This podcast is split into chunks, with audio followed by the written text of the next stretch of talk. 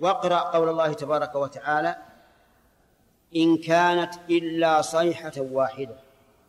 فإذا هم جميع لدينا محضرون صيحة واحدة يصيح الله بهم قوموا أو, أو, أو, أو ما شاء الله من الكلام.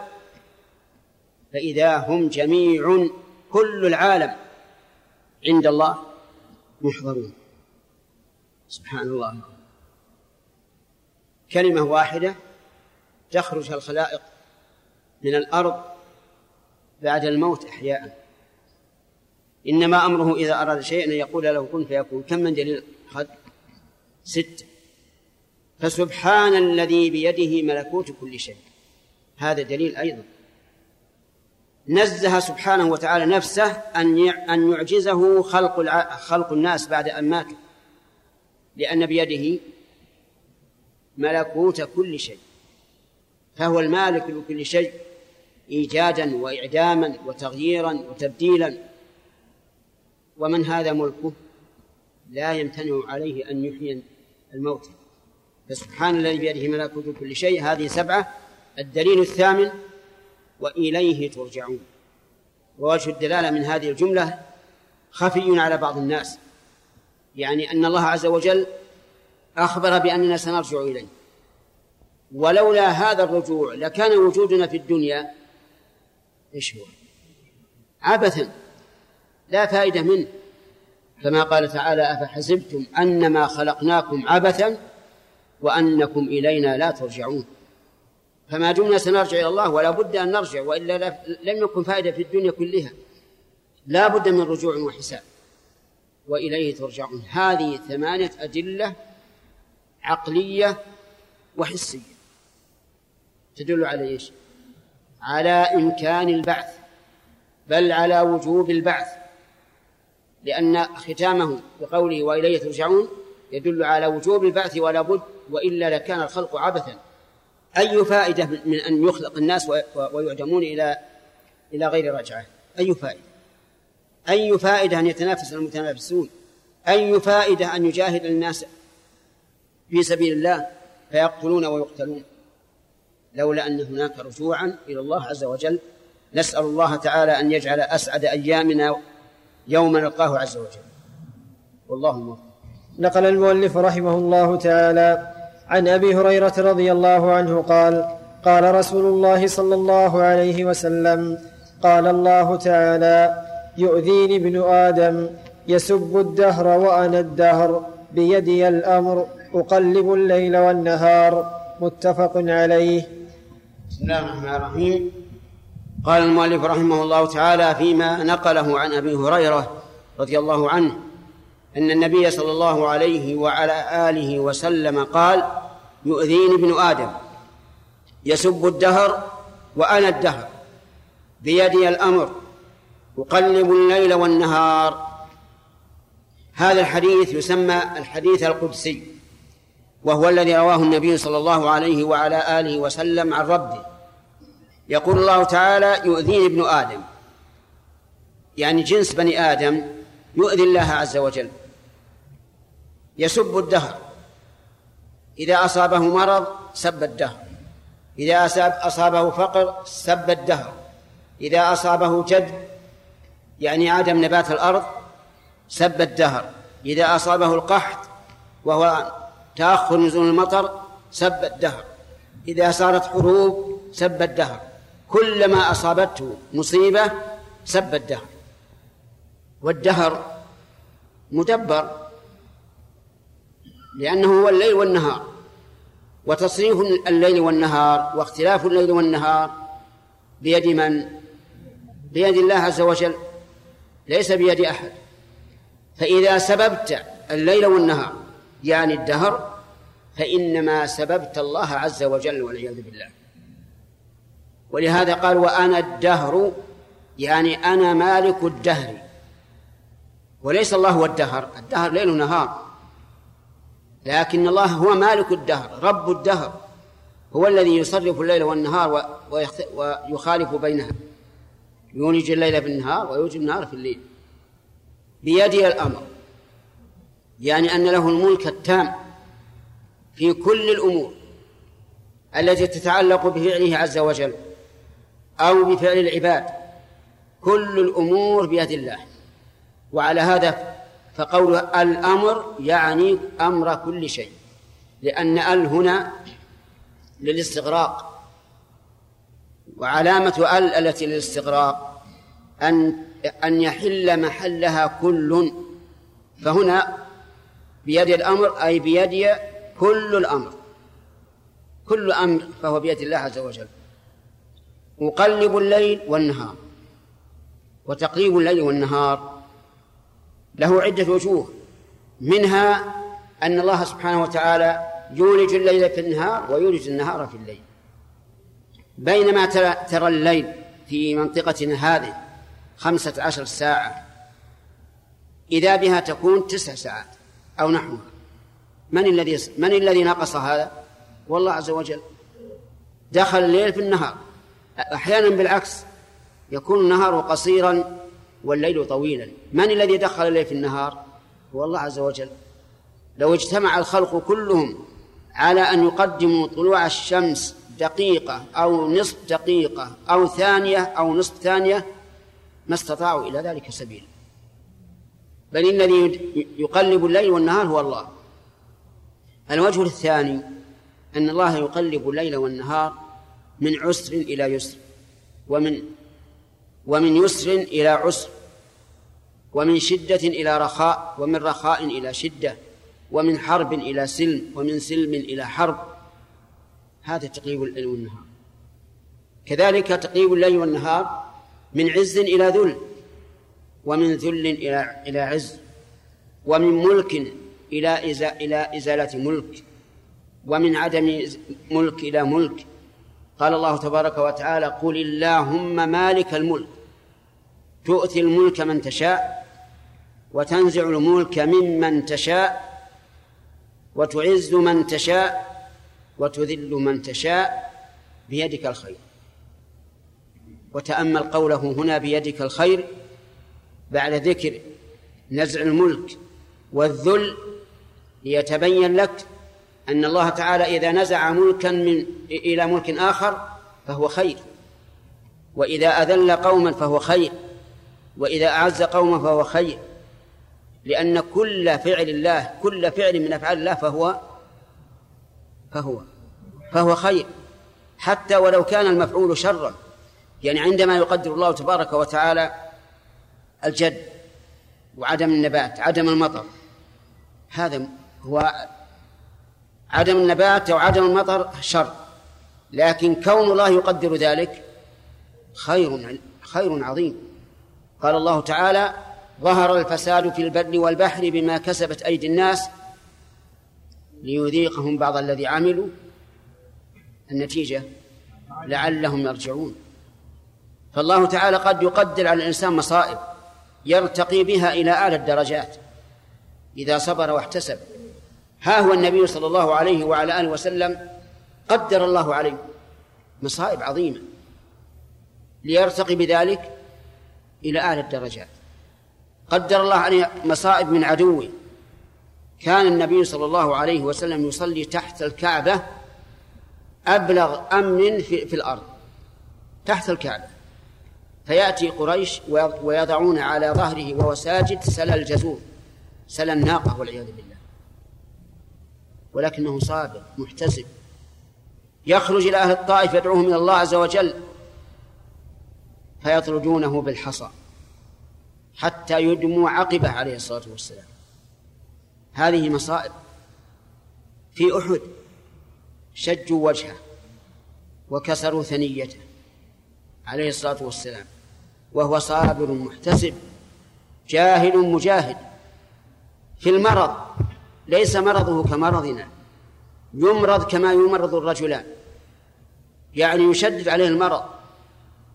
السخونة التي تصيب الإنسان الواحد إذا أصابت النبي صلى الله عليه وسلم كأنها سخونة إيه؟ رجلين. عند الموت شدد عليه تشديد عظيم. حتى كان حوله ركوة ماء يضع يده فيها ويمسح بها وجهه في الخرقة. كلما اغتم بها اغتم فعل ذلك عليه الصلاة والسلام. إذا اغتم بها كشفها وشدد عليه الموت تشديدا عظيما. لم يشدد على غيره. وهذه من المصائب. لكن لماذا لأجل أن يرتقي النبي صلى الله عليه وسلم إلى أعلى الدرجات في الصبر على البلاء. أما عند الرخاء فخذ ولا, ولا, ولا تقس. يشكر الله عز وجل يشكر نعمة الله شكرا عظيما لا يقوم به أحد. كان يقوم في الليل حتى تتورم قدماه من طول القيام. وأحيانا تتفطر فقيل يا رسول الله كيف تصنع هذا؟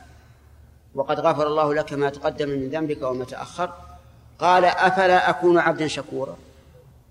كلما زادت النعم زادت الطاعة. فالله تبارك وتعالى هو الذي يدبر الأمر ويصرف الأمور. يقلب الليل والنهار كيف كيف يشاء. كما قال الله عز وجل في القرآن الكريم يقلب الله الليل والنهار. أتم. إن في ذلك لعبرة لأولي الأبصار.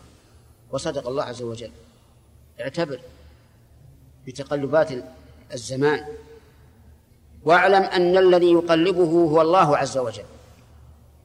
فإذا انتقلت الحال من رخاء إلى شدة أو من أمن إلى خوف أو من ضيق في آه، من سعة في الرزق إلى ضيق في الرزق هل يحل لك أن تسب الدهر؟ الجواب لا لا تسب الدهر.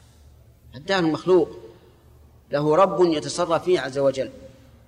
فإذا سببت الدهر فقد سببت الله. وأضرب لك مثلا رأيت باب بابا صنعه ليس بجيد. الخشب متهري والمسامير ضعيفة فجاءت تسب الباب. باب الخشب. من تسب؟ من؟ النجار الذي صنع. الخشب ما ما عنده عمل. إنما تسب الذي صنعه كل يعرف هذا. فسب, فسب المصنوع سب للصانع. سب المخلوق سب للخالق. يا أخي لا لا تسب الدهر. اصبر واحتسب. وانتظر الفرج من الله عز وجل. فإن الله تعالى قال في الكتاب العزيز فإن مع العسر يسرا إن مع العسر يسرا قال ابن عباس رضي الله عنهما لن يغلب عسر يسرين. كيف هذا؟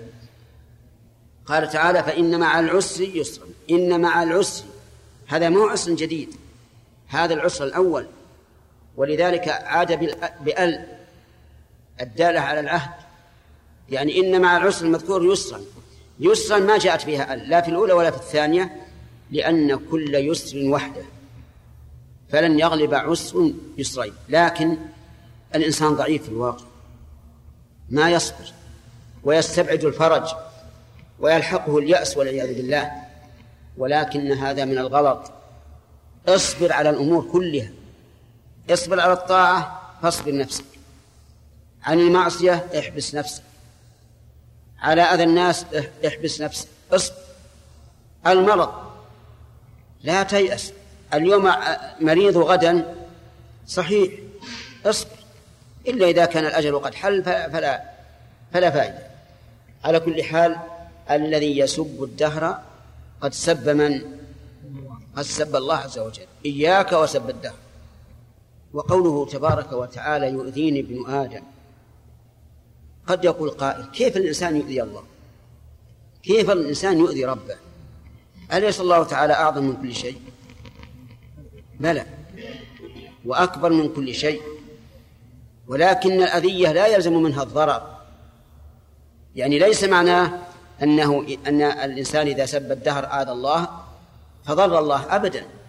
قال الله تبارك وتعالى في الحديث القدسي يا عبادي إنكم لن تبلغوا ضري فتضروني. ولن تبلغوا نفي فتنفعوني أذية الله لا يلزم منها الضرر. ولهذا أذكر في القرآن إن الذين يؤذون الله إيش؟ ورسوله. لعنهم الله في الدنيا والآخرة. يؤذون الله. الله في القرآن قال إن, إن هؤلاء يؤذون الله. وهذا الذي يسب الدهر يؤذي الله. فهل يلزم من الأذية الضرر؟ عجيب يا جماعة. لا ما يلزم. أنت الآن تتأذى بإنسان رائحته كريهة. يصلي إلى جنبك رجل يشرب الدخان. وله رائحة الدخان الكريهة. فتتأذى. هل يضرك؟ ما يضر. لكن حقيقة تأذى. كذلك أيضا يصيبك حكة في بدن. تتأذى منه. ولكن لا لا تضرك بمجرد ما تحكها تروح. وأشياء كثيرة يكون فيها أذية ولا يلزم منها الضرر. فإذا وج... إذا قدر أن تجد حديثا فيه إن الله تعالى يتضرر فاعلم أنه كذب. لأنه لا يمكن أن يضر الله أحد. أما الأذية فنعم. لكن لا يلزم من الأذية الضرر إلا أن الذي يؤذي الله عز وجل قد تعرض للعقوبة. كما سمعتم قول الله عز وجل إن الذين يؤذون الله ورسوله لعنهم الله في الدنيا والآخرة وأعد لهم عذابا مهينا. والذين يؤذون المؤمنين والمؤمنات بغير ما اكتسبوا فقد احتملوا بهتانا وإثما مبينا. المهم يا أخواني الليل والنهار فيهما مصائب فيهما بشائر فيهما آيات عظيمة. فعلينا عند النعماء أن نشكر. وعند البلاء أن نصبر وعند الذنوب أن نستغفر. والحمد لله رب العالمين. بسم الله الرحمن الرحيم. الحمد لله رب العالمين والصلاة والسلام على نبينا محمد وعلى آله وصحبه أجمعين. نقل المؤلف رحمه الله تعالى عن أبي موسى الأشعري رضي الله عنه قال قال رسول الله صلى الله عليه وسلم ما أحد أصبر على أذى يسمعه من الله يدعون له الولد ثم يعافيهم ويرزقهم. متفق عليه. وعن معاذ رضي الله عنه قال كنت ردف رسول الله صلى الله عليه وسلم على حمار ليس بيني وبينه إلا مؤخرة الرحل. فقال يا معاذ هل تدري ما حق الله على عباده وما حق العباد على الله؟ قلت الله ورسوله أعلم. قال فإن حق الله على العباد أن يعبدوه ولا يشركوا به شيئا وحق العباد على الله أن لا يعذب من لا يشرك به شيئا. فقلت يا رسول الله أفلا أبشر به الناس؟ قال لا تبشرهم فيتكلوا. متفق عليه. بسم الله الرحمن الرحيم. ذكر المؤلف رحمه الله حديثين أحدهما حديث أبي موسى وله صلة بالحديث الذي قبله. والثاني حديث معاذ بن جبل رضي الله عنه. أما حديث أبي موسى فأخبر النبي صلى الله عليه وعلى آله وسلم أنه لا أحد أصبر على أذى سمعه من الله. يعني أن الله عز وجل يسمع من الإنسان ما يؤذي الله عز وجل ما يؤذي الله عز وجل ولكنه تعالى يصبر ويحلم فلعل العبد أن أن يجد أن يجدد توبة إلى الله تعالى. يدعون له الولد يعني يدعون أن له ولدا وهو يعافيهم ويرزقهم. وكانوا جديرين بأن يعاقبهم ويأخذهم أخذ عزيز مقتدر لكنه جل وعلا يصبر على عباده لعلهم يحدثون له توبة. وسبق أن أن الله سبحانه وتعالى يقول يؤذيني ابن آدم يسب الدهر وأنا الدهر. وأنه قال شتمني ابن آدم وليس له ذلك. ولكن الله مع هذا. وإن تأذى بهذه الدعوة فإنه سبحانه لا يتضرر بهذا أبدا. فإنه لن يضره أحد بمعصية ولا بترك طاعة لأنه غني عن العالمين. أما حديث معاذ بن جبل فذكر رضي الله عنه أنه كان ردف النبي صلى الله عليه وعلى آله وسلم على حمار. يعني أنه راكب هو والرسول صلى الله عليه وعلى آله وسلم على حمار. ليس بينه وبينه إلا مؤخرة الرحل وهي خشبة يسند الراكب إليها ظهره إذا ركب على البعير أو على الحمار. فقال النبي صلى الله عليه وعلى آله وسلم لمعاذ أتدري ما حق الله على العباد وما حق العباد على الله؟ قال له ذلك من أجل أن ينتبه. وإلا لكان بالإمكان أن يحدثه بهذا بدون سؤال.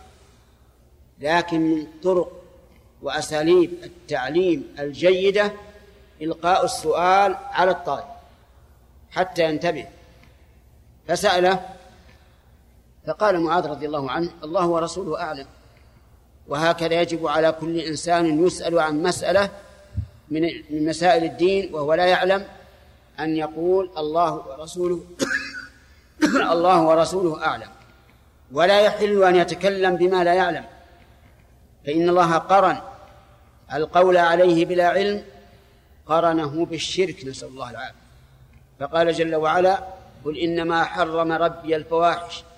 ما ظهر منها وما بطن والإثم والبغي بغير الحق وأن تشركوا بالله ما لم ينزل به سلطانا وأن تقولوا على الله ما لا تعلمون. وهذه الآية فيها الترقي من الأدنى إلى الأعلى. وعلى هذا فيكون القول على الله بلا علم أشد من أشد من الشرك. لأن المشرك لا يضر إلا نفسه والقائل على الله بلا علم يضر نفسه وغيره. مثال هذا رجل سئل عن مسألة من مسائل العلم والدين وهو لا يعلم فتكلم فيها فهذا حرام عليه من كبائر الذنوب الشديدة. وسيسأله الله يوم القيامة يقول ماذا قلت علي؟ يسأله عن هذا. ولذلك يجب التحرز الشديد عن الفتوى وأن لا يفتي الإنسان إلا في حال يجوز له الفتوى. بأن يكون عالما بالحكم بالطرق الشرعية. فحينئذ يلزمه أن يفتي. لأن من سئل عن علم فكتمه ألجم يوم القيامة بلجام من نار نعوذ بالله. قال الله ورسوله أعلم. يقوله معاذ. فقال النبي صلى الله عليه وسلم إن حق الله على العباد أن يعبدوه ولا يشركوا به شيء أن يعبدوه أن يقوموا بعبادته. بأوامره ويتجنبوا نواهيه بدون إشراك وإنما يعبد الله يعبدون الله مخلصين له الدين. وحق العباد على الله أن لا يعذب من لا يشرك به شيئا. يعني من لا يشرك به شيئا في عبادته. فإن الله لا يعذب. وهذا يشهد له قول الله تعالى إن الله لا يغفر أن يشرك به ويغفر ما دون ذلك لمن يشاء. فقال معاذ أفلا أبشر الناس يا رسول الله؟ قال لا تبشروا فيتكلوا. أي فيظن أن الأمر سهل ويتكلوا على ما يقومون به من العبادات فيضعف فتضعف عزيمتهم وقوتهم. ولكن معاذ رضي الله عنه أخبر بذلك. عند موته خوفا من كتمان العلم. وقد أدرك رضي الله عنه بفقهه وهو من من فقهاء الصحابة معاذ بن جبل من فقهاء الصحابة وأهل الفتوى منهم. أدرك بفقهه أن النبي صلى الله عليه وعلى آله وسلم لم يعلمه بها مجرد حديث. بل يريد أن تبلغ الأمة لكن على وجه لا مفسدة فيه. فتحدث بذلك قبل أن يموت ونقلها إلى الأمة فدل هذا على أنه لا بد من القيام بعبادة الله بإخلاص. وسبق أنه لا يمكن أن يتعبد الإنسان لله إلا بمعرفة شريعة النبي صلى الله عليه وسلم. لأنه كيف يتعبد بدون بدون شريعة؟ لا بد من شريعة والشريعة هي شريعة محمد صلى الله عليه وسلم. إذا لا بد أن يتعلم كيف هذه الشريعة. ثم يتعبد لله تعالى مخلصا وحينئذ لا يعذبه الله عز وجل. نسأل الله تعالى أن يعصمنا وإياكم من الزلل وأن يوفقنا للتوبة النصوح وأن يتوفانا على الإيمان إنه على كل شيء قدير. الله أعلم. الأمور الكونية الله أعلم فقط. لأن الرسول لا يعلم الغيب. لو قال لك قال هل ينزل غدا المطر تقول الله أعلم. ولا تقول الله ورسوله أعلم. والسلام على نبينا محمد وعلى آله وصحبه أجمعين. نقل المؤلف رحمه الله تعالى عن أنس رضي الله عنه أن النبي صلى الله عليه وسلم ومعاذ رديفه على الرحل قال يا معاذ قال لبيك يا رسول الله وساديك قال يا معاذ قال لبيك يا رسول الله وساديك. قال يا معاذ قال لبيك يا رسول الله وساديك. ثلاثا قال قال ما من, ما من أحد يشهد أن لا إله إلا الله وأن محمدا رسول الله صدقا من قلبه إلا حرمه الله على النار. قال يا رسول الله أفلا أخبر به الناس فيستبشروا؟ قال اذا يتكلوا. فأخبر بها معاذ عند موته تأثما متفق عليه. وعن أبي ذر رضي الله عنه قال أتيت النبي صلى الله عليه وسلم وعليه ثوب أبيض وهو نائم ثم أتيته وقد استيقظ فقال ما من عبد قال لا إله إلا الله ثم مات على ذلك إلا دخل الجنة.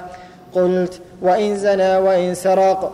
قال وإن زنى وإن سرق. قلت وإن زنى وإن سرق قال وإن زنى وإن سرق قلت وإن زنى وإن سرق قال وإن, زنى وإن سرق على رغم أنف أبي ذر وكان أبو ذر إذا حدث بهذا قال وإن رغم أنف أبي ذر متفق عليه. وعن عبادة بن الصامت رضي الله عنه قال قال رسول الله صلى الله عليه وسلم من شهد أن لا إله إلا الله وحده لا شريك له وأن محمدا عبده ورسوله وأن عيسى عبد الله ورسوله وابن أمته وكلمته ألقاها إلى مريم وروح منه والجنة حق والنار حق. أدخله الله الجنة على ما كان من العمل. متفق عليه. هذه أحاديث كلها في بيان كلمة الإخلاص. لا إله إلا الله. هذه الكلمة لو وزنت بها السماوات والأرض لرجحت بهن لأنها أعظم كلمة وهي كلمة الإخلاص التي إذا مات الإنسان عليها موقنا بها قلبه حرمه الله على النار ودخل الجنة. وفي حديث أبي ذر حين راجع النبي صلى الله عليه وعلى آله وسلم في دخول من شهد أن لا إله إلا الله وإن زنى وإن سرق دليل على أن كبائر الذنوب لا تمنع من دخول الجنة. فكبائر الذنوب مثل الزنا فإن الزنا من كبائر الذنوب والعياذ بالله. قال الله عز وجل ولا تقربوا الزنا إنه كان فاحشة وساء سبيلا. والسرقة من كبائر الذنوب لقول النبي صلى الله عليه وعلى آله وسلم لعن الله السارق يسرق البيض فتقطع يده ويسرق الحبل فتقطع يده. فهما من كبائر الذنوب ولكنهما لا يمنعان من دخول الجنة إذا أخذ ما يستحقان من العقاب. وقد يعفو الله عز وجل. والقاعدة عند أهل السنة والجماعة أن كل إنسان لم يكفر. فإنه لا بد أن يدخل الجنة وإن عذب. لأن الكبائر لا تخرج من الإيمان. لكن عند الخوارج المتشددين يخرج الإنسان من الإيمان بكبائر الذنوب ويكون كافرا. فيستحلون دم من فعل كبيرة وماله. ويرون أنه مخلد في النار والعياذ بالله. لكن هؤلاء المتشددين وصفهم النبي صلى الله عليه وسلم بأنهم حدثاء الأسنان يعني صغارا لم يبلغوا سنا كبيرا يعتركون مع الحياة. سفهاء الأحلام يعني عقولهم سفيهة لكنهم يقولون من خير قول البرية من أحسن الكلام إذا رأي إذا سمعتهم تقول هؤلاء هم العلماء هم الوعاظ هم البلغاء لأن لهم ألسن والعياذ بالله. إلا أنهم يمرقون من الإسلام كما يمرق السهم من الرمية. أعوذ بالله. السهم إذا ضرب الرمية مرق يعني زرق فيها وخرج. هم والعياذ بالله يمرقون من الإسلام كما يمرق السهم من الرمية. لأنهم نسأل الله العافية. الإيمان لم يصل إلى قلوبهم. عندهم عاطفة عندهم غيرة عندهم يعني شيء عظيم من الغيرة على الدين لكن الإيمان لم يصل إلى قلوبهم. نسأل الله العافية. كما قال النبي عليه الصلاة والسلام يقرؤون القرآن ولا يتجاوز حناجرهم يعني ما في إلا قول فقط. ما يصل إلى القلب. أجارنا الله وإياكم من ذلك. هؤلاء يقول النبي صلى الله عليه وعلى آله وسلم حيثما لقيتموهم فاقتلوهم فإن في قتلهم أجرا لمن قتلهم إلى يوم القيامة. لأن هؤلاء والعياذ بالله عندهم غرور بأنفسهم عندهم إعجاب بأنفسهم يرون أنهم هم هم المؤمنون وأن غيرهم من المسلمين هم الكافرون. ولهذا وصفهم شيخ الإسلام ابن تيمية وغيره بأنهم يقاتلون أهل الإسلام ويهادنون أهل الأوثان. نعوذ بالله. يقاتلون المسلمين ويتركون الكفار. وقصتهم مشهورة والعياذ بالله من حين خرجوا على الصحابة رضي الله عنهم إلى يومنا هذا. تجدهم عندهم والعياذ بالله غيرة كما يزعمون على الدين.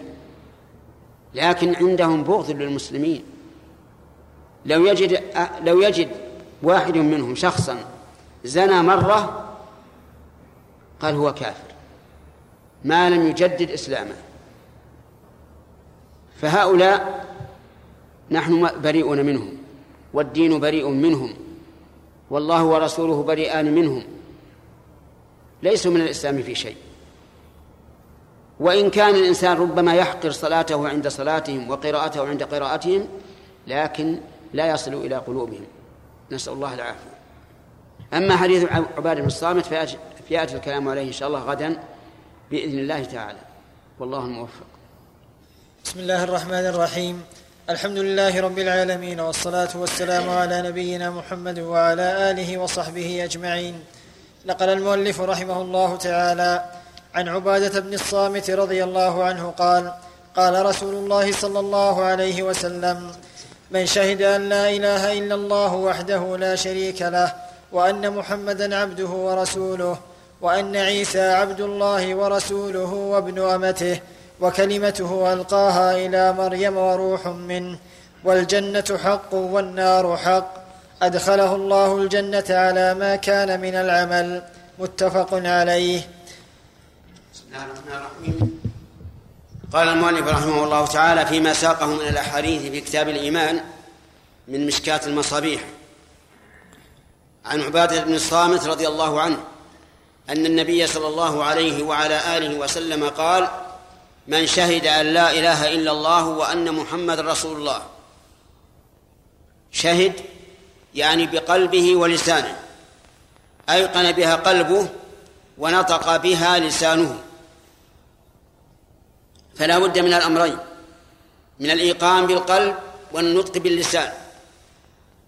فمن أيقن بقلبه ولم ينطق بلسانه لم ينفعه. إلا أن يكون عاجزا كالأخرس ونحوه. ومن قالها بلسانه ولم يوقن بها بقلبه لم ينفعه. كالمنافقين الذين يشهدون أن لا إله إلا الله وأن محمد رسول الله لكن قلوبهم منكرة والعياذ بالله. وأن عيسى عبد الله ورسوله وابن أمته وكلمته ألقاها إلى مريم وروح منه. أن عيسى يعني ابن مريم عليه الصلاة والسلام وهو آخر الأنبياء قبل النبي صلى الله عليه وعلى آله وسلم إذ لم يكن بينه وبين النبي صلى الله عليه وعلى آله وسلم نبي. وقوله عبد الله ورسول عبد الله وأن عيسى عبد الله ورسوله وابن أمته لأنه ليس له أب. خلقه الله تعالى من أم بلا أب. وخلق حواء أم بني آدم من أب بلا أم. وخلق آدم من غير أم ولا أب. وخلق بقية بني آدم من أم وأب. أربعة أصناف. من خلقوا من أم وأب. ومن خلقوا بلا أم ولا أب. ومن خلقوا من أب بلا أم. ومن خلقوا من أم بلا أب. فتبين بذلك تمام قدرة الله عز وجل.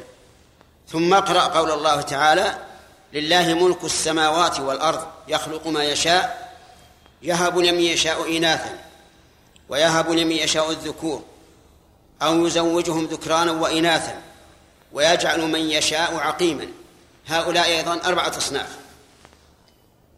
فبعض الناس يهبه إناثا يعني يكون كل نسله إناث وبعضهم كل نسله ذكور وبعضهم صنفان يزوجهم ذكرانا وإناثا يزوج بمعنى يصنف صنفين ذكر وأنثى.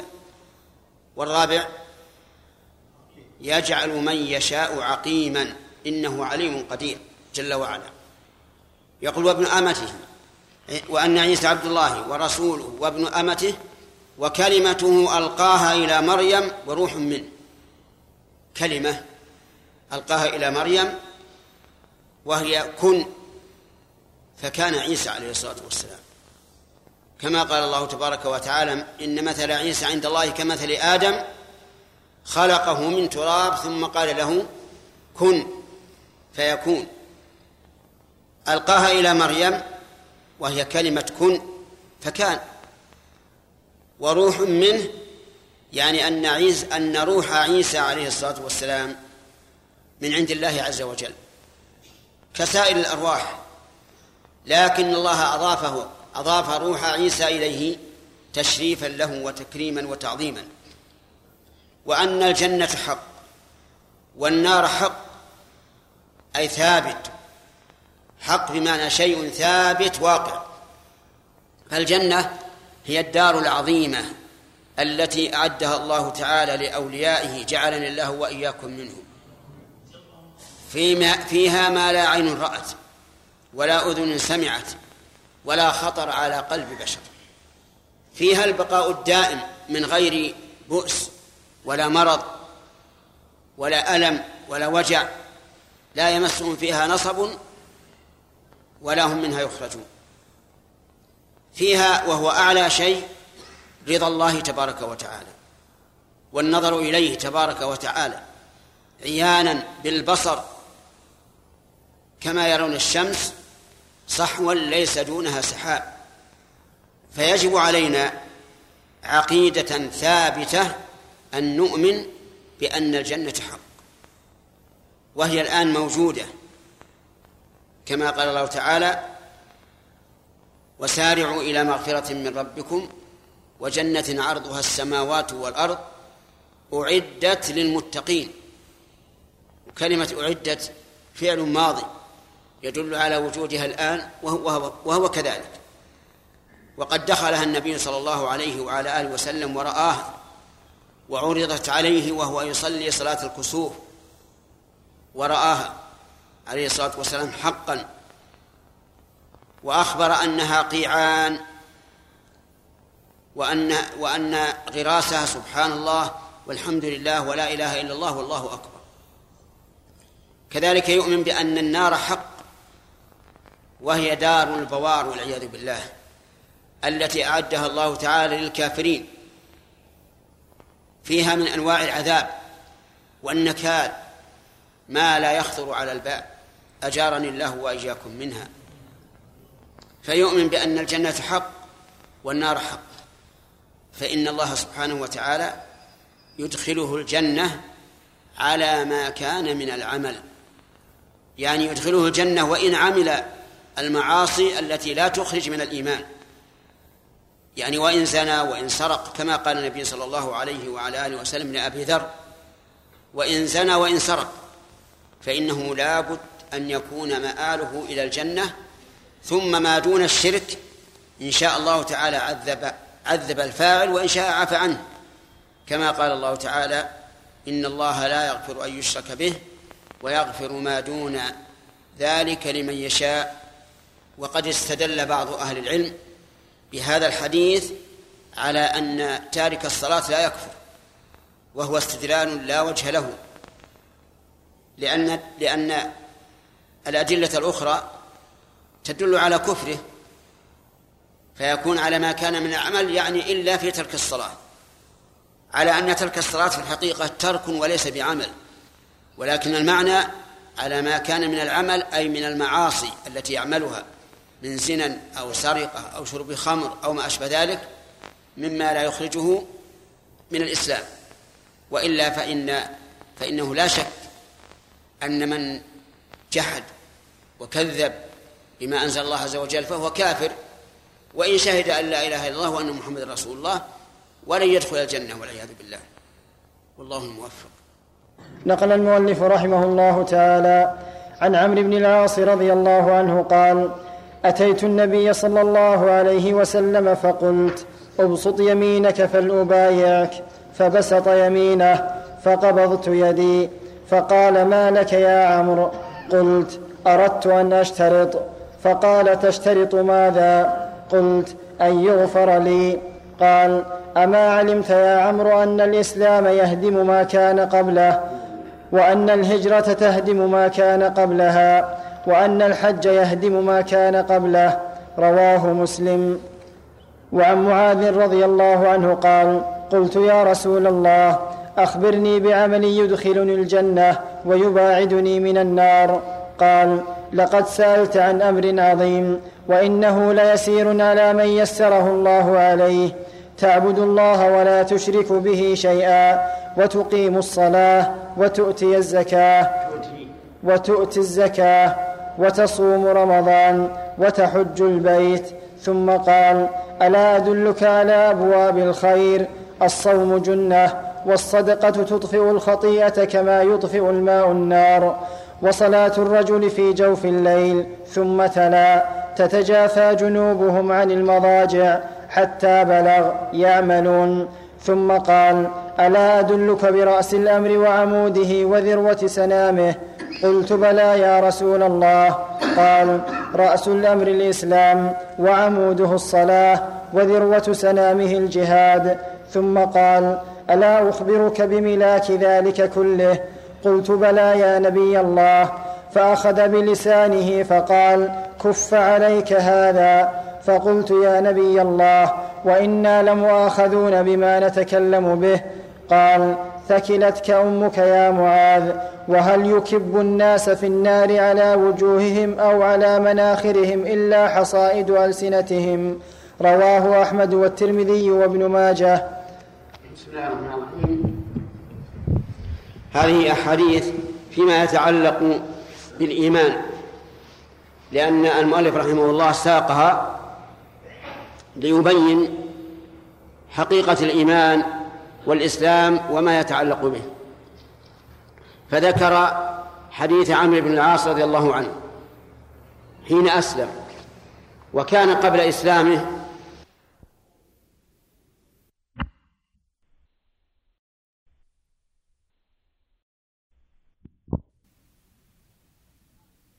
فقال للنبي صلى الله عليه وسلم ابسط يدك فلأبايعك فلأبايعك على الإسلام. فمد إليه النبي صلى الله عليه وعلى آله وسلم يده ثم إن عمرا كف يده. فسأله النبي عليه الصلاة والسلام لماذا فعل؟ قال أردت أن أشترط. قال تشترط ماذا؟ قال أن يغفر لي. لأنه فعل آثاما كثيرة في حال كفره. فقال له النبي صلى الله عليه وعلى آله وسلم أما علمت أن الإسلام يهدم ما قبله؟ أما علمت يعني اعلم أن الإسلام يهدم ما قبله. فالإنسان إذا أسلم ولو فعل من من الفضائع والعظائم في كفره ما فعل فإن الله تعالى يغفر له والحمد لله. لأن رحمة الله سبقت غضبه. ويدل لهذا قول الله تعالى قل للذين كفروا إن ينتهوا يغفر لهم ما قد سلف. يعني إن ينتهوا عن عن كفرهم يغفر لهم ما قد سلف أيا كان. حتى أن الرجل الكافر لا يقتل المسلم في الحرب. فإذا تاب تاب الله عليه. وتحمل حق هذا المسلم الذي قتله هذا الكافر الذي أسلم. وأن الهجرة تهدم ما قبلها. الهجرة هو أن الإنسان إذا أسلم في دار الكفر يعني دار يحكمها الكفار ثم هاجر منها إلى بلاد الإسلام حماية لدينه وحفاظا عليه فإن الهجرة تهدم ما قبلها كما كان حال الصحابة رضي الله عنهم الذين هاجروا من مكة إلى المدينة. وقبل ذلك هاجروا من مكة إلى الحبشة. هؤلاء الذين هاجروا هجرتهم تهدم ما كان قبلها من الذنوب والمعاصي مهما عظمت. لكن بشرط أن تكون الهجرة إلى الله ورسوله لا إلى دنيا يصيبها أو امرأة يتزوجها أو جاه يركبه بل إلى الله ورسوله. فهذا هجرته تهدم ما كان قبلها. وأن الحج يهدم ما قبله. الحج المبرور الذي قام به الإنسان على الوجه المشروع عن النبي صلى الله عليه وسلم. تقربا إلى الله وتعبدا له لا رياء ولا سمعة يهدم ما قبله. لكن المراد بالحج حج القلب قبل كل شيء. أما أولئك الذين يتلاعبون بآيات الله عز وجل يحجون ولا يحجون. فتجد الواحد منهم إذا كان في ليلة العيد أحرم من بيته ثم خرج إلى عرفة ومعه أهله وعشاؤه فتعشوا فيها ثم دفعوا منها إلى مزدلفة في آخر الليل. وجلسوا فيها يتقهوون وينبسطون. ثم سافروا ثم دفعوا من مزدلفة إلى منى فرموا الجمرة ثم نزلوا إلى مكة وطافوا وسعوا. ثم قالوا حججنا. أين الحج؟ هذا لعب واستهزاء بآيات الله تعالى واستخفاف بها. هؤلاء خرجوا للنزهة في الواقع. تعشوا في عرفة تقهووا في مزدلفة ورموا ونزلوا وطافوا وسعوا قبل أن يطلع فجر يوم العيد. أين الحج؟ أعوذ بالله.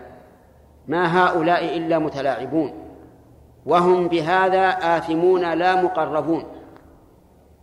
فالحج الذي تترتب عليه ما يترتب من من الثواب إنما هو الحج المبرور الذي يتبع فيه رسول الله صلى الله عليه وعلى آله وسلم. هذا الحج يهدم ما كان قبله.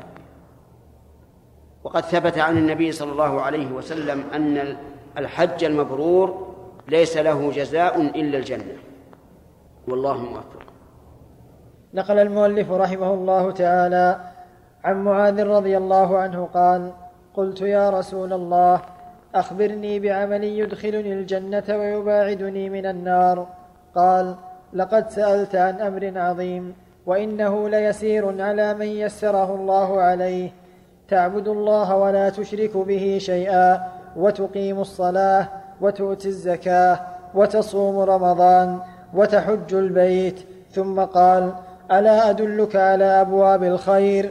الصوم جنة والصدقة تطفئ الخطيئة كما يطفئ الماء النار. وصلاة الرجل في جوف الليل ثم تلا. تتجافى جنوبهم عن المضاجع حتى بلغ يعملون ثم قال ألا أدلك برأس الأمر وعموده وذروة سنامه؟ قلت بلى يا رسول الله. قال رأس الأمر الإسلام وعموده الصلاة وذروة سنامه الجهاد.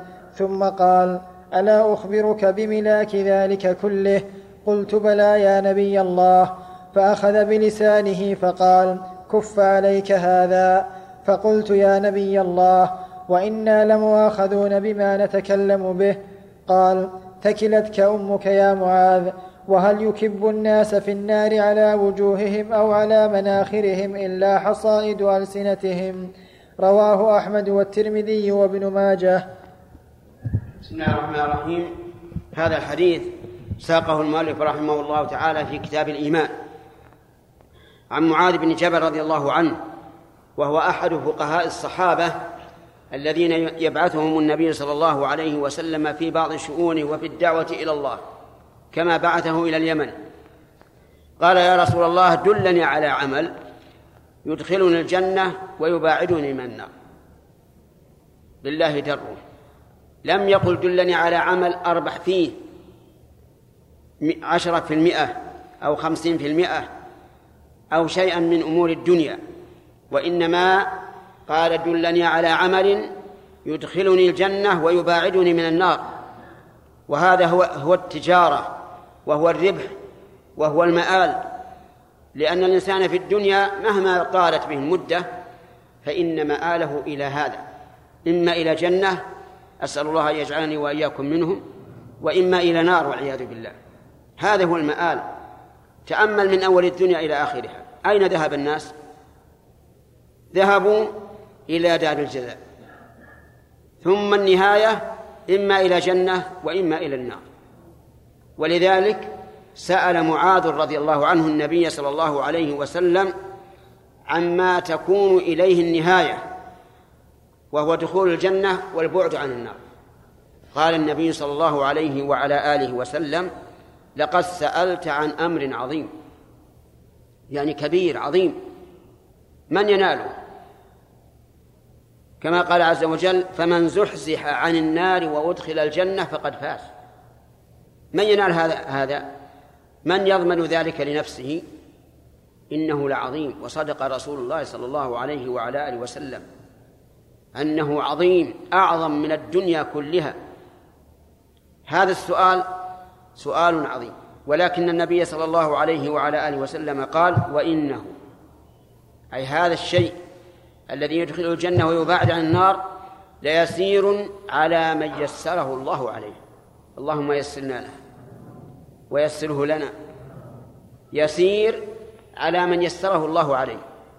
حتى إن الرجل إذا يسر إذا يسر الله عليه شرائع الإسلام أصبحت كأنها غريزة لا يتحمل فقدها ابدا بل يضيق صدره. لو فاتته أرأيت النبي صلى الله عليه وسلم في يوم من الأيام صلى الظهر وسلم من ركعتين ناسيا عليه الصلاة والسلام. سلم من ركعتين ثم قام إلى خشبة في قبل المسجد معروضة واتكأ عليها على يده وشبك بين أصابعه ووضع خده على ظهر كفه.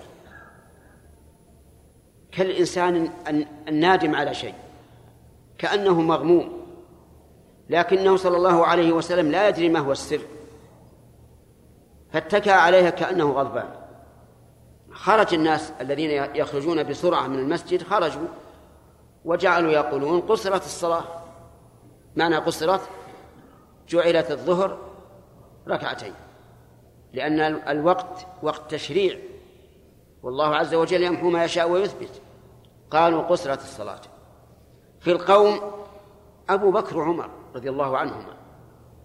لكن منزلة النبي صلى الله عليه وعلى آله وسلم عندهما كبيرة عظيمة. هذا أن يكلماه. وفي القوم رجل طويل اليدين. كأن النبي صلى الله عليه وسلم يمازحه. يسميه يا ذا اليدين. ما يسميه باسمه يسميه يا ذا اليدين تدللا تدللا عليه. فكان له جرأة على النبي صلى الله عليه وسلم. لأنه من المعروف أن الإنسان إذا كان تمزح عليه وتضحك إليه يضرب عليك أكثر. فقال يا رسول الله أنسيت أم قصرت الصلاة؟ وسبحان الله هذا الترديد يسميه العلماء الصبر والتقسيم. ولو أن رجلا من الفلاسفة الكبار أراد أن يأتي بمثل هذا ما استطاع وهو رجل عربي لا يعرف الفلسفة. قال أنسيت أم قصرت الصلاة؟ يعني ليش سلمت ركعتين؟ هل أنت ناسي أو الصلاة مقصورة؟ كلاهما محتمل. أليس كذلك؟ إما أن الصلاة قصرت والله عز وجل يمحو ما يشاء ويثبت. وإما أنه نسي وهو بشر. ينسى كما ينسى الناس. فقال النبي صلى الله عليه وعلى آله وسلم لم أنسى ولم تقصر. يعني ما نسيت. ولا قصرت الصلاة. فنفى شيئين عليه الصلاة والسلام النسيان والقصر. نفى النسيان بناء على إيه؟ بناء على أي شيء؟ على ظنه أنه صلى أربعا. ونفى أن تكون قصرت لأن النبي صلى الله عليه وسلم ينزل عليه الوحي. ولو كانت قصرت لعلم بذلك. أيهما أغلب بل أيهما المتعين؟ النسيان. ولهذا قال ذو اليدين بلى قد نسيت. بقي قسم ثالث لا يمكن أن يكون وهو أن يسلم عمدا قبل تمامها هذا لا يمكن. ولذلك لم يذكره ذو اليدين لأنه متعذر ما يمكن الرسول يسلم قبل أن يتم الصلاة وهو يعلم. قال بلى قد نسيت. تعارض عند النبي صلى الله عليه وعلى آله وسلم ما في نفسه وقول ذي اليدين. ما في نفسه أنه إيش؟ أتم الصلاة. وما قال ذو اليدين أنه نسي والخصمان يحتاجان إلى حكم بينهما. من الحكم؟ الصحابة. ولهذا رجع إليهم الرسول عليه الصلاة والسلام. قال أكما يقول ذو اليدين؟ قالوا نعم يا رسول الله. يعني أنك نسيت. فرجع إلى مكانه وأتم الصلاة. جلس ثم قام كمل ما بقي. كم؟ ركعتان. الباقي ركعتان صلاهما عليه الصلاة والسلام كالعادة. ثم سلم. ثم سجد سجدتين بعد السلام ثم سلم. فتأمل أن النبي صلى الله عليه وسلم لما لم يتم صلاته وهو ناسي انقبضت نفسه. فإذا رأيت من نفسك أنك أنك إذا فاتك الخير انقبضت نفسك فاعلم أن هذا من توفيق الله لك. وإذا رأيت أنك إذا فعلت الخير انشرح صدرك وسررت به فاعلم أن هذا من توفيق الله لك. قال النبي صلى الله عليه وعلى آله وسلم من سرته حسنته استمع. من سرته حسنته وساءته سيئته فذلك المؤمن. وهذه علامات والحمد لله على التوفيق. أسأل الله لي ولكم التوفيق. قال إنه ليسير على من يسره الله عليه. اللهم يسره علينا يا رب العالمين. تعبد الله لا تشرك به شيئا. قال الله تعالى واعبدوا الله ولا تشركوا به شيئا. تعبده إيش معنى العبادة؟ تتذلل له تخضع له. تشعر نفسك بأنك عبد لله عز وجل يفعل بك ما شاء من مرض وصحة وغنى وفقر وأمن وخوف وغير ذلك. أنت عبد. كذلك تشعر نفسك بأنك عبد تفعل ما أمرك به ولا تتردد. أمرك الله بشيء تقول سمعنا وأطعنا. نهاك عن شيء؟ تقول سمعنا وتركنا. عبد حقيقي. ولهذا لما أنزل الله عز وجل لله ما في السماوات وما في الأرض استمع القصة. لله ما في السماوات وما في الأرض. وإن تبدوا ما في أنفسكم أو تخفوه يحاسبكم به الله.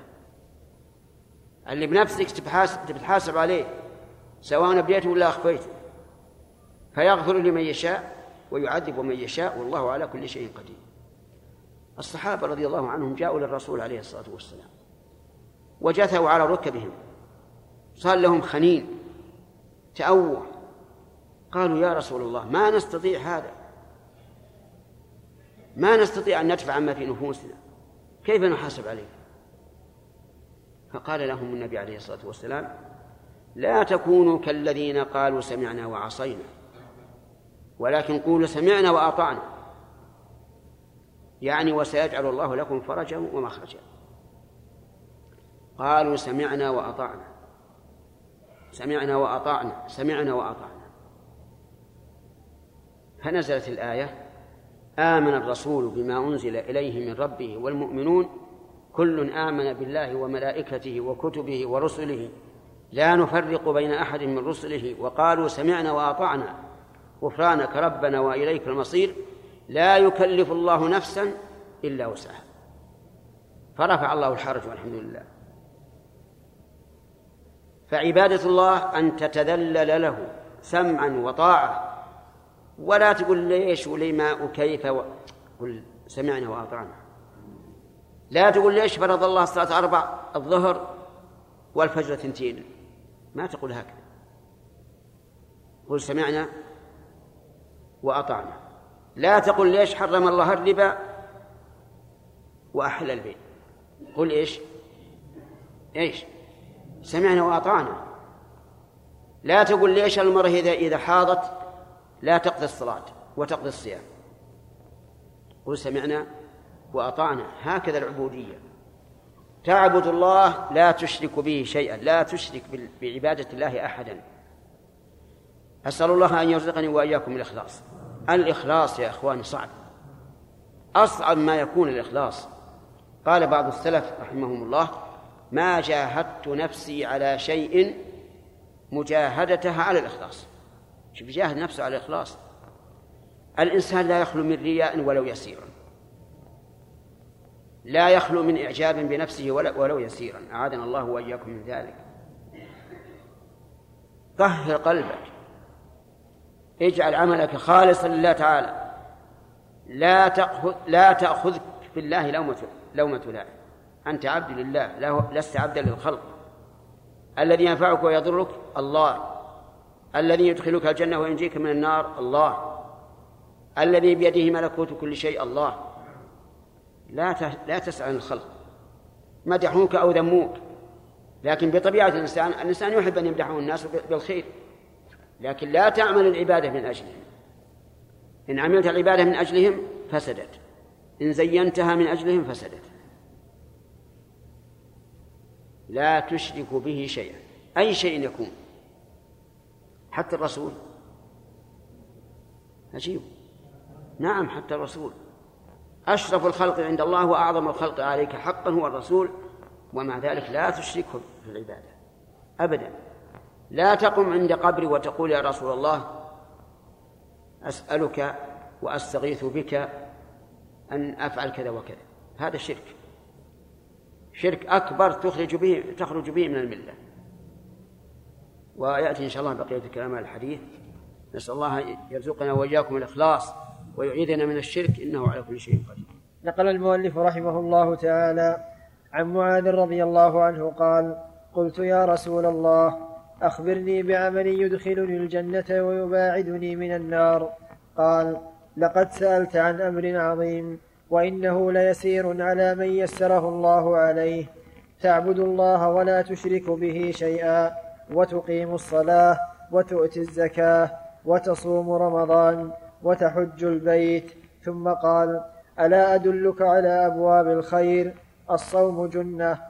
والصدقة تطفئ الخطيئة كما يطفئ الماء النار وصلاة الرجل في جوف الليل ثم تلا. تتجافى جنوبهم عن المضاجع حتى بلغ يعملون. ألا أخبرك برأس الأمر وعموده وذروة سنامه؟ قلت بلى يا رسول الله. قال رأس الأمر الإسلام وعموده الصلاة وذروة سنامه الجهاد. ثم قال ألا أخبرك بملاك ذلك كله؟ قلت بلى يا نبي الله. فأخذ بلسانه فقال كف عليك هذا. فقلت يا نبي الله وإنا لمؤاخذون بما نتكلم به. قال تكلتك أمك يا معاذ وهل يكب الناس في النار على وجوههم أو على مناخرهم إلا حصائد ألسنتهم؟ رواه أحمد والترمذي وابن ماجه. بسم الله الرحمن الرحيم سبق الكلام على أول هذا الحديث على قوله صلى الله عليه وعلى آله وسلم تعبد الله ولا تشرك به شيئا. قال الثاني قال وتقيم الصلاة. الصلوات فرضها الله على عباده على رسوله محمد صلى الله عليه وعلى آله وسلم بدون واسطة. في أفضل ليلة للرسول عليه الصلاة والسلام وهي ليلة المعراج. وفي أعلى مكان وصل إليه البشر فيما نعلم فوق السماوات السبع. وبدون واسطة بينه وبين الله. وفرضها الله تعالى على عباده خمسين صلاة. خمسين صلاة في اليوم والليلة. وهذا يدل على محبة الله لها وعنايته بها. ولكن صارت المراجعة بين النبي صلى الله عليه وسلم وبين رب العالمين جل وعلا حتى صارت خمسا بالفعل وخمسين في الميزان. أتدرون معنى ذلك؟ معناه أننا نصلي الآن خمس صلوات كأنما صلينا خمسين صلاة. والحسنة بعشر أمثالها من خمسين صلاة. وليس المعنى أن الصلوات الحسنة بعشر أمثالها فتكون خمسين. لأن هذا كل الأعمال على هذا الباب. لكن نحن والحمد لله نصلي خمس صلوات. تستغرق ساعة أو ساعة ربع كأنما صلينا خمسين صلاة. يعني أننا نثاب ثواب خمسين صلاة. هذه الصلوات لا بد من إقامتها. ومعنى إقامتها أن يأتي بها الإنسان على الوجه المشروع فيأتي بشروطها. وأركانها وواجباتها وإن زاد وكمل بمكملاتها فهو أفضل. يأتي بشروطها مثل مثل الوضوء الوضوء من الحدث الأصغر والغسل من الحدث الأكبر ولا بد فمن تهاون بالوضوء ولم يأت به كاملا وصلى لم تصح الصلاة ومن لم يعمم بدنه بالغسل البدل عن إذا أصابته الجنابة وصلى فلم تصح الصلاة.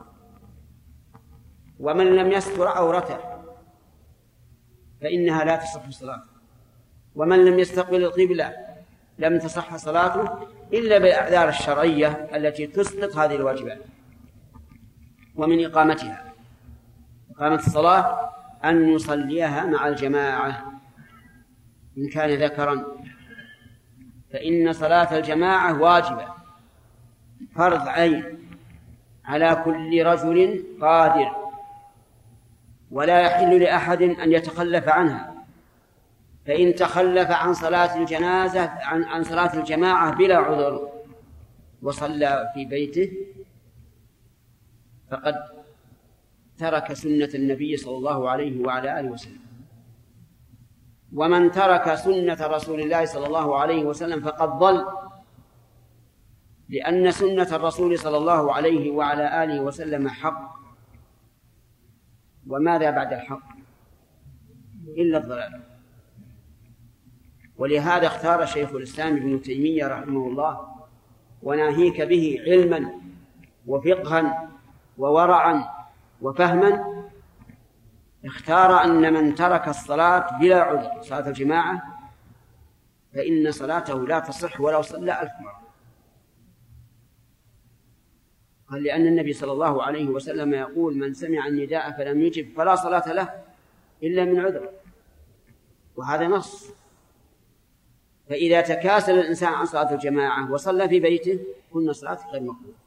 كأنك لم تصل هذا ما اختاره شيخ الإسلام رحمه الله وهو رواية عن إمام أهل السنة أحمد بن حنبل رحمه الله. فصلاة الجماعة أمرها خطير.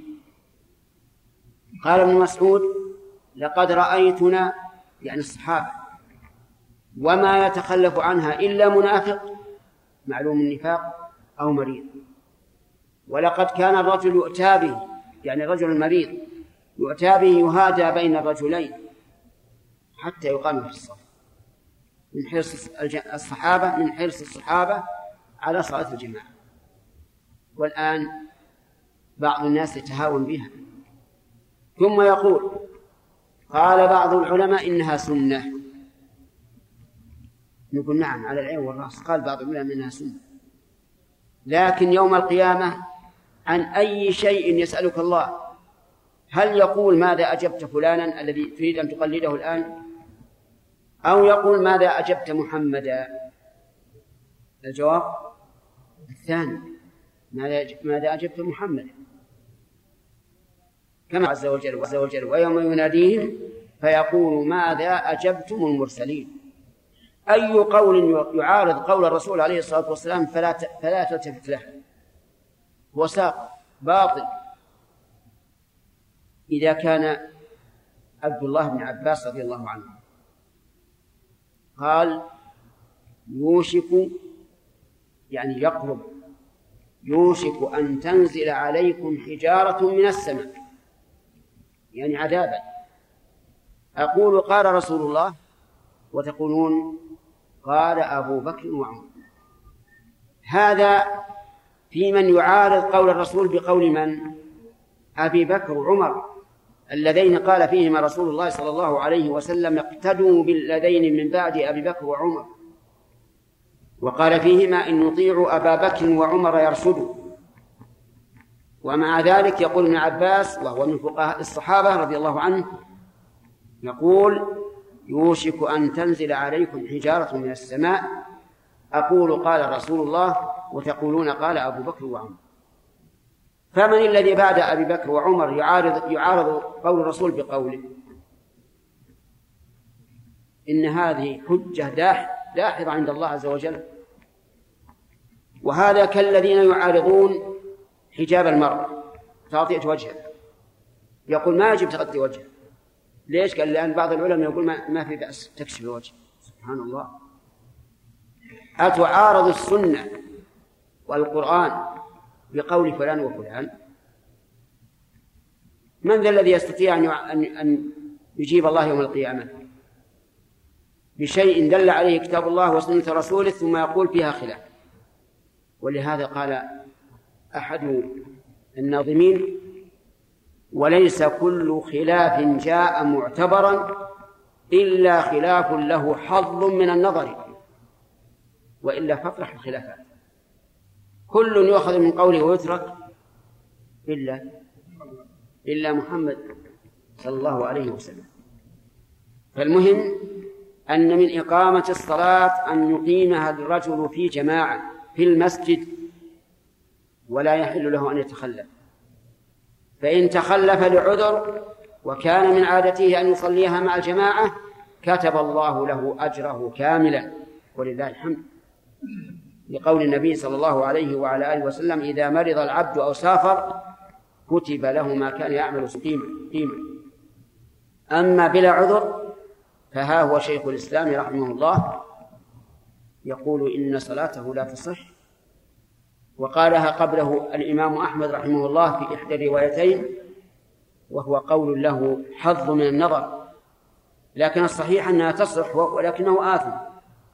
لأن النبي صلى الله عليه وسلم قال صلاة الجماعة أفضل من صلاة الفجر بسبع وعشرين درجة وهذا يدل على أن فيها أجرا لكنه أجر مرجوح. من إقامة الصلاة وهو من أهم إقامتها. الطمأنينة فيها أن لا تسرع. لو صليت ألف مرة وأنت لم تطمئن فليس لك فليس لك صلاة. جاء رجل ودخل المسجد وصلى صلاة يسرع فيها. ثم جاء فسلم على النبي صلى الله عليه وعلى آله وسلم قال له ارجع فصلي دخل فصلى فقال له ارجع فصلي فإنك لم تصل. رجع فصلى كالأولى ما يطمئن. جاء وسلم على الرسول عليه الصلاة والسلام. رد عليه السلام وقال له ارجع ارجع فصلي فإنك لم تصلي فرجع وصلى كالأول. بدون طمأنينة. ثم عاد إلى النبي صلى الله عليه وعلى آله وسلم وسلم عليه فرد عليه السلام. فقال ارجع فصلي فإنك لم تصلي. قال والذي بعثك بالحق لا أحسن غير هذا. فعلمني فعلمه وأمره أن يطمئن في الركوع والرفع منه والسجود والجلوس بين السجدتين وهذا يدل على أن الطمأنينة ركن لا تصح الصلاة إلا به وهو من إقامة الصلاة. ثم قال وتؤتي الزكاة إلى آخره. بسم الله الرحمن الرحيم. الحمد لله رب العالمين والصلاة والسلام على نبينا محمد وعلى آله وصحبه أجمعين. نقل المؤلف رحمه الله تعالى عن معاذ رضي الله عنه قال قلت يا رسول الله أخبرني بعمل يدخلني الجنة ويباعدني من النار. قال لقد سألت عن أمر عظيم وإنه ليسير على من يسره الله عليه. تعبد الله ولا تشرك به شيئا وتقيم الصلاة وتؤتي الزكاة وتصوم رمضان وتحج البيت. ثم قال ألا أدلك على أبواب الخير؟ الصوم جنة والصدقة تطفئ الخطيئة كما يطفئ الماء النار وصلاة الرجل في جوف الليل. ثم تلا تتجافى جنوبهم عن المضاجع حتى بلغ يعملون. بسم الله الرحمن الرحيم.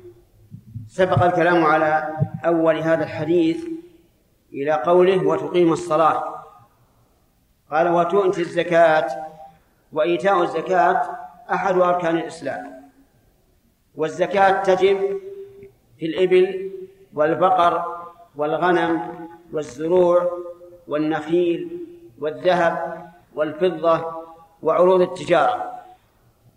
وليست في كل مال الشيء الذي يحبسه الإنسان لنفسه كالثياب وأواني البيت وفرش البيت والسيارة والمكاين وما أشبه ذلك هذه ليس فيها زكاة. إلا الذهب والفضة ففيه الزكاة ولو كان لللبس. فإن المرأة يجب عليها أن تؤدي الزكاة عن حليها إذا بلغ النصاب. ولكن ما مقدار الزكاة مقدار الزكاة يختلف. فأما الذهب والفضة وعروض التجارة فربع العشر. الواجب فيها ربع العشر. يعني واحد في الأربعين. فمن عنده أربعون ألفا مثلا فالواجب ألف ريال. ومن عنده أربعون مليونا فالواجب عليه مليون. وهكذا. وكيفية ذلك؟ أن تقسم ما عندك من المال على أربعين. فما خرج في القسمة فهو الزكاة. في المئة اثنين ونصف. وفي الألف خمسة وعشرين. وفي عشرة آلاف مئتين وخمسين. لأن هذا هو الخارج بالقسمة على أربعين. وكذلك عروض التجارة تقدر قيمتها كلما وجبت الزكاة وتخرج ربع عشر القيمة سواء كانت أقل مما اشتريتها به أو أكثر. فإذا اشترى الإنسان سلعة للتجارة بأربعين ألف. وعند وجوب الزكاة تساوي عشرين ألف. فهل يخرج زكاة أربعين أو زكاة عشرين؟ يخرج زكاة عشرين. يعني هذه قيمته. ولو اشتراها بأربعين وصارت عند وجوب الزكاة تساوي ثمانين. فيخرج ألفين. فالعبرة في عروض التجارة بقيمتها عند وجوب الزكاة. أما الواجب في الإبل والبقر والغنم فهذا يختلف وهو مذكور في كتب العلماء رحمهم الله ولا حاجة إلى التفصيل فيه لعدم الضرورة إلى التفصيل فيه في هذا الدرس. وأما الخارج من الأرض من الزروع والنخيل فإن كان يسقى بالسواني والمكاين وما أشبه ذلك ففيه نصف العشر. وإن كان يشرب بعروقه أو بالماء النازل من السماء ففيه العشر كاملا. ثم إن إيتاء الزكاة ليس للإنسان فيه نصيب ولا خيار بمعنى أنه ليس لك أن تعطي الزكاة من شئت. الزكاة مفروضة في أشياء معينة عينها العليم الحكيم عز وجل.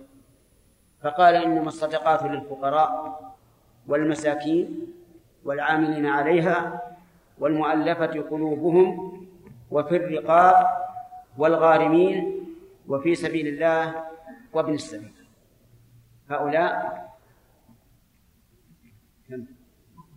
ثمانية. هؤلاء هم أهل الزكاة. لا يحل صرفها في غيرهم. فلا تصرف في الأعمال الخيرية. كبناء المدارس وطبع الكتب وبناء المساجد وإصلاح الطرق كل هذا لا يجوز فيه الزكاة. الزكاة لأناس معين لأناس معينين.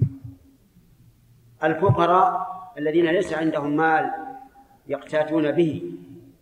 ومن ومنهم الذين يحتاجون إلى إلى النكاح وليس عندهم مهر. ما عندهم صداق فهؤلاء يعطون من الزكاة مقدار صداق يتزوجون به لأنهم في حاجة. فالإنسان إلى النكاح يحتاج إلى محتاج كما يحتاج إلى الأكل والشرب. العاملون عليها هم الهيئة التي تقيمهم الدولة يمشون على الناس يقبضون الزكاة منهم ويخرجونها في أهلها. فهم عاملون عليها وليسوا عاملين فيها. العامل فيها مثل الراعي والحالب وما أشبه ذلك والعاملون عليها هم الذين لهم ولاية من قبل الأمر من قبل ولي الأمر. هؤلاء يعطون من الزكاة بقدر أجرتهم كالعادة. وإذا كانوا موظفين من قبل الدولة فليس لهم إلا وظيفتهم فقط. والزكاة تبقى صافية لأهلها. المؤلف قلوبهم هم أناس كفار مثلا قريبون من الإسلام فيعطون من المال من الزكاة ما يؤلف قلوبهم ويقربهم من الإسلام. الرقاب هم العبيد يشترون من الزكاة ويعتقون. لأن العتق من أفضل الأعمال وفيه حرية الشخص وفكاكه من الرق. الغارمون هم الذين عليهم ديون ولا يستطيعون وفاءها وليس عندهم أموال يبيعونها ويوفون منها. فهم أسرى في ديونهم فتقضى ديونهم من الزكاة. ثم إن كان الرجل أمينا فأعطه من الزكاة وقل هذا لقضاء دينك ويجب عليه أن يصرفه في قضاء الدين ولا يصرفه في غيره. وإن كان الرجل ليس أمينا بمعنى أنه لعاب يفسد الأموال. لو أعطيناه يوفي ما أوفى ولكن صار يلعب به يمينا وشمالا فهذا لا نعطيه. ولكن نذهب إذا علمنا أنه لا يستطيع الوفاء نذهب إلى غريمه الذي يطلبه ونقول يا فلان لك عند فلان كذا وكذا خذها. مثال ذلك رجل مدين بعشرة آلاف ولا يستطيع أن يوفي ونعلم لو أعطيناه عشرة آلاف أفسدها. فنذهب إلى غريمه الذي يطلبه ونقول يا فلان أنت تطلب شخصا تطلب هذا الشخص عشرة آلاف هذه عشرة آلاف. فنوفي عنه. وفي سبيل الله الجهاد الجهاد في سبيل الله. وهو يعني الجهاد في سبيل الله هو الذي يكون القتال فيه لإعلاء كلمة الله. لا غير.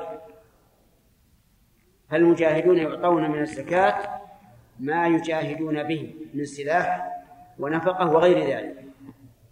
وابن السبيل هو المسافر الذي انقطع به السفر. يعني خلصت نفقة ما معه شيء يصل إلى بلده. فيعطى من الزكاة ما يوصله إلى بلده فريضة من الله والله عليم حكيم.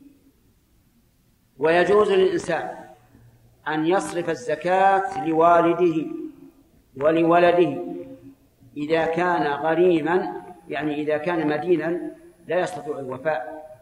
فإذا قدر أن شخصا غنيا له ولد عليه دين ولا يستطيع الولد أن يقضي دينه فللوالد أن يقضي دينه من الزكاة من زكاة الوالد. وكذلك الزوج لو كان مدينا وزوجته غنية وقضت من زكاتها دين زوجها فلا بأس لأنه مستحق. وأما من أدى الزكاة يتخلص بها من الإنفاق الواجب عليه فهذا لا تجزي. لو دفع الزكاة ليتخلص بها من إنفاق واجب عليه فإنها لا تجزي. فلو نزل به ضيف وأعطاه من الزكاة عن الضيافة فإنها لا تجزئه لأن الضيافة حق واجب. ولو كان للإنسان أخ فقير ليس عنده ما يقتات به ولا يرثه إلا هذا الغني فهنا الغني يجب عليه أن ينفق على أخيه الفقير. يكمل له النفقة التامة. فلو أراد أن يعطيه من زكاته ليتخلص من النفقة التي تلزمه فإنها لا تجزئه. لأنه وقى ماله بالزكاة. فيجب على الإنسان أن يتحرى في الزكاة وأن يعطيها إلا من هو أهل وأن لا يعطيها إلا لمن هو أهل لها. لأن الزكاة لها مكان وموضع عينه الله فمن أداها في غير هذا الموضع لم تقبل منه.